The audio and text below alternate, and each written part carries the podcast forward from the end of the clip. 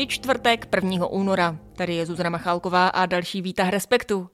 Dnes s Ondřejem Kundrou o možném odvolání velitele ukrajinských ozbrojených sil Zálužného. Výtah Respektu? Dnešní Výtah Respektu. Teď krátké zprávy. Prezidenti a premiéři členských států Evropské unie dnes jednomyslně schválili balík finanční pomoci Ukrajině, a to ve výši 50 miliard eur v dalších 4 letech. Pomoc přitom v prosinci blokovalo Maďarsko, které poté, co mu hrozilo odříznutí od peněz z Evropské unie, trochu couvlo a finanční pomoc Ukrajině z unijního rozpočtu za určitých podmínek připustilo. Do poslední chvíle ale nebylo úplně jasné, jak se k tomu maďarský premiér Viktor Orbán postaví. Nicméně předseda Evropské rady Michel to na síti X shrnul velmi stručně a jasně, protože napsal: máme dohodu.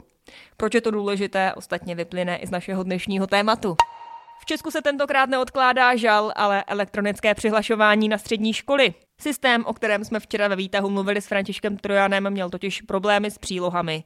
Spustit se měl přitom hned po půlnoci. Cermat ho ale znovu testoval z hlediska bezpečnosti a spustí ho nejspíš až v pátek večer. Přihlášky můžou žáci, respektive tedy jejich rodiče, podávat do 20. února, což se zatím nemění. Opoziční ANO ale vládu vyzvalo, aby podávání přihlášek prodloužila alespoň o týden. No a v centru Langhans Člověka v tísni už je se mnou i Ondřej Kundra. Ahoj. Díky za pozvání. Ahoj. Jakou zprávu bys ještě doplnil ty?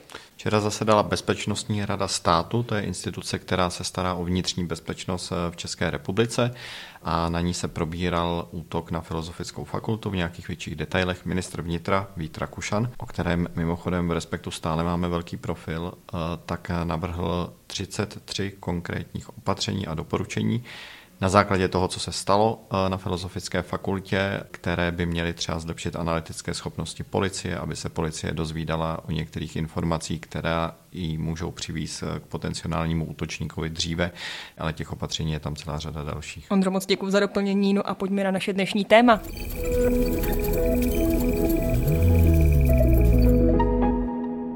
Dnešní Výtah Respektu. My často zgádujeme výslov v temné časy добре видно світлих людей. Дякую вам за підтримку і допомогу. За те, що ми разом у цій важкій, несправедливій i nevypravdaný výjimky. Světem se dál šíří spekulace o možném odvolání hlavního velitele ukrajinských ozbrojených sil generála Valerie Zálužného. Důvodem mají být neshody s prezidentem Volodymyrem Zelenským. Jeho mluvčí Serhiy Nikiforov ale informaci o odvolání už z kraje týdne popřel, přitom už prý mají být známí možní nástupci. Tak Ondro, pojďme úplně od začátku. Jaké měl Zálužný postavení před ruskou invazí na Ukrajinu v únoru roku 2022? Rozhodně ne tak pevné a silné, jako koho má nyní. On je velmi oblíbený v ukrajinské společnosti. 88% Ukrajinců v jednom z posledních výzkumů veřejného mínění řeklo, že ho podporuje. Ještě o něco vyšší podporu má samotná ukrajinská armáda, ale s ní je samozřejmě Zálužný spojovaný.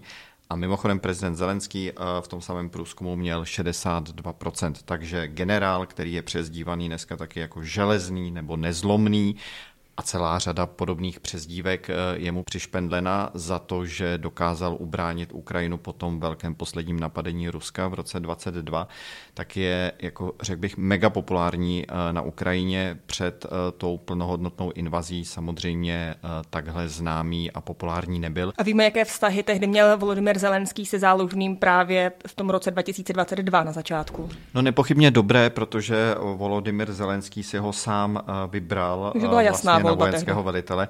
Byla to jasná volba, oni se k ní samozřejmě různí lidé také hlásí. My, když jsme s kolegou Tomášem Brolíkem na jedné z našich ukrajinských cest dělali rozhovor s tehdejším, dnes už ne, poradcem vlastně šéfa kabinetu prezidenta Zelenského, panem Arestovičem, tak on nám popisoval, že on byl jedním z těch, který vlastně generála Zálužného prezidentu Zelenskému doporučoval, že se znali z minulosti a že to považuje za jedno ze svých nejlepších doporučení, které kdy ve svém životě dal. Musel si myslet, že pan Zálužný je mužem na svém místě, že je takovým modernistou v té armádě.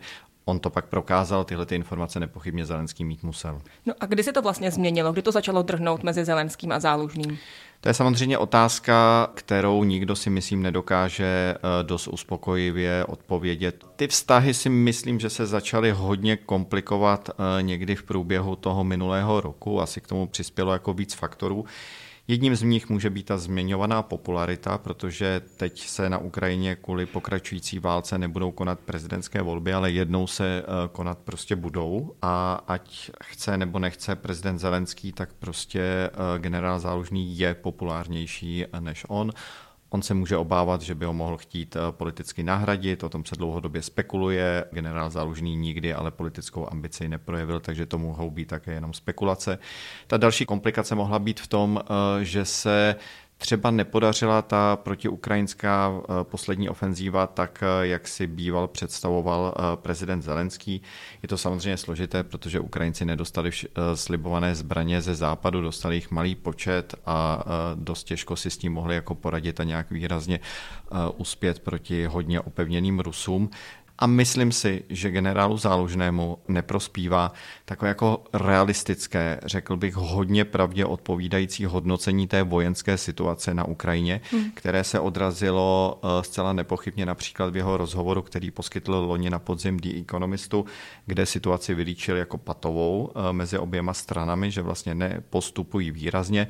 A prezident Zelenský a jeho poradci naopak tu situaci dlouhodobě líčí v takových, řekl bych, růžovějších optimistických barvách. Попри різні виклики, багато складнощів, Україні вдалося зберегти міжнародну увагу до нашої української битви за незалежність. Вдалося додати нашій державі ще більше стійкості. Саме того, що є головним аргументом у міжнародній komunikaci. Můžou to dělat kvůli veřejnému mínění na Ukrajině, ale také z obavy, že kdyby tak nedělali a nelíčili by neustále nějaké jako úspěchy, posuny na Ukrajině, tak by západní politici a západní veřejné mínění, mohou se bát, přestalo dodávat vlastně podporu Ukrajině. Generál Zálužný si myslím, že v tom svém hodnocení se více blíží tedy té pravdě a realitě. Ono z toho, co vyplývá z těch světových médií, tak třeba Washington Post napsal, že ten spor mezi Zálužným a Zelenským spočívá mimo jiné právě i v tom, že Zálužný potřebuje víc než 500 000 Ukrajinců mobilizovat s tím, že Zelenský říká, že na to nejsou peníze, kapacity. Může být i toto ten spor, že tady by vlastně Zelenský ukázal, že to není tak růžové, jak to doteď popisoval. Ano, mobilizace, která by zasahovala větší jako šíři té mužské populace, především tedy mužské populace na Ukrajině, tak samozřejmě může být nepopulárním krokem pro prezidentskou kancelář i před těmi možnými, kdy někdy budou tedy ty prezidentské volby, protože prostě ne každý úplně chce bojovat a když se ho ta mobilizace bude týkat, tak to může brát jako něco negativního. Od já, jak hlavní komanda Zbrojných sil Ukrajiny, já by nikoli neoperoval by takými ciframi. My čitko známe pro zajavlení objemu mobilizace v Ruské federaci, заявляємо про свої. І повірте мені, я в цьому абсолютно впевнений, і Російська Федерація їх змінить. Тому já by vše taky nevynosil na zahál obhovorení takých cifr. Teď je tedy otázka, jestli prezident Zelenský skutečně jako přikročí k výměně toho vrchního velitele, protože pan Zálužný má také velkou podporu vlastně mezi spojenci na západě. On s nimi, s Američany, s Brity hodně jako probíral, plánoval všechny ty vojenské operace.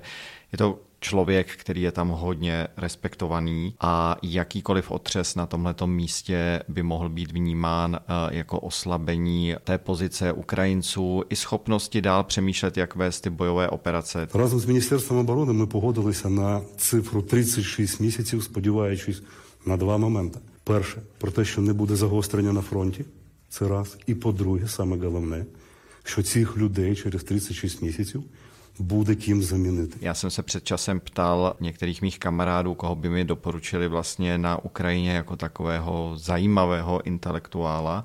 A několik z nich mi jmenovalo právě generála Zálužného, což bych řekl, že člověk obvykle jako generála nevnímá nebo nejmenuje jako nějakého bytostného intelektuála. Tím chci říci, že Valerie Zálužný je jako mimořádně zajímavý člověk, který rozhodně ten svět nevidí jenom vojenskou optikou, ale v daleko širších celospolečenských souvislostech. Mohlo by se z pohledu Volodymyra Zelenského stát, že by opravdu tou výměnou Zálužného přišel k něčemu pozitivnímu, protože teď, co tady popisujeme, tak vlastně by mu šlo jenom o nějakou popularitu, která už teď je vratká, tak mohl by tím dosáhnout něčeho, já nevím, nějakého oživení celé té strategie. Záleželo by asi na tom, komu to místo případně prezident nabídne. A máme už nějaké nástupce, jsou známí. Tak spekuluje se o Kyrylu Budanovovi, což je takový hodně syrový, poměrně mladý velitel vojenské špionáže na Ukrajině. Ruská federace ji neexistuje. Je prosto veličezná orda se zbrojí. Asi vše, co v nich je. Je to člověk, který je zodpovědný za celou řadu úspěšných diverzních operací ukrajinské armády na dočasně okupovaných územích, ale i na územích samotné Ruské federace. Mluví se taky o Alexandru Sierském, což je velitel pozemních vojsk na Ukrajině, také velmi schopný a respektovaný velitel. Ten proces duže skladný. Дуже кривавий. Ну і в першу чергу ми розуміємо, що правда за нами. Tomu my obovizko přemožeme. Také se mluví o tom, že oni zatím o to místo zájem nemají a já jenom tím chci říci, když to budou oni nebo někdo jiný, tak jako profit nebo body to prezidentu Zelenskému si myslím může přinést jenom v jednom případě, a to kdyby jím vybraný nový velitel armády by pak v nějaké protiofenzívě, protože ona dříve či později nějaká bude. Kyrylo Budanov říká, že teď dokončuje protiofenzívu Rusko, které ji vede už přes 2 měsíce. Není také mimochodem úspěšná, za cenu obrovských ztrát lidských, materiálních se Rusko v podstatě jako neposunuje nikam moc. A že ta bude vystřídána další ukrajinskou, kdyby byla nějakým způsobem letos úspěšná a už by jí za ní zodpovídal nový velitel ukrajinské armády, tak v tuhle tu chvíli prezident Zelenský by to mohl prezentovat jako jasný úspěch jeho personální strategie. Ale zároveň, kdyby skutečně sáhnul na generála Zálužného, tak jako si myslím, že daleko více jako riskuje, že se ta jeho popularita může propadat ještě hlouběji. Ondro, jak jsme se tady bavili o těch kapacitách Ukrajiny a že i prezident Volodymyr Zelenský přiznal, že nejsou úplně nafukovací, tak já doplním aktuální informaci, a to, že členské státy si na tom dnešním summitu shodly mimo jiné, kromě těch 50 eur, i na tom, že je potřeba Ukrajině co nejrychleji dodat dělostřelecké munice a rakety. To, co schválila Evropská unie, je důležité. Chtělo by to rychle dodat co nejvíc zbraní. Já když jsem v Respektu dělal nedávno rozhovor vlastně před Vánoci s americkým historikem a expertem na Ukrajinu Timothy Snyderem, tak on tam měl takovou jednoduchou větu, která si myslím, že je jako hodně pravdivá, že tohle, o čem se bavíme, je evropská válka. Válka, která je to samozřejmě ruská agrese, ale je to na evropském území, to z toho dělá evropskou válku. A Evropané si často stěžují na to, že Američani třeba nedodali do zbraní a že nepomáhají moc, ale především bychom měli být schopni Ukrajině pomoct my sami, protože to je naše území, je to naše odpovědnost a tady si myslím, že zatím Evropa dělala málo. Ondro, moc ti děkuji za ten dnešní souhrn. Díky za možnost o tom mluvit. No a na webu Respektu už jsou v tuto chvíli nové texty. Jeden z nich napsal i zástupce šéfredaktora Tomáš Brolík. Tak první text bude o tom, jak evropští politici už 5 let přemýšlí, jak přesvědčit Viktora Orbána, aby nepracoval tak kreativně se svojí mocí a vyjednávací pozicí, kterou díky vetu v Evropské unii a v NATO má. A ten druhý je o obnově secesní bojů v Ústí nad Labem, kde sídlo ústředí šichtových závodů, což byla taková velká chlouba Ústí a to největší průmyslový podnik svého druhu na kontinentální Evropě. A teď byl zničený a teď je opravovaný. Výtah. Jo. Výtah Respektu. Co ještě jinýho? Dnešní. Výtah Respektu. Tolik dnešní Výtah Respektu. Tak zase zítra v 5 odpoledne na webu i podcastových aplikacích.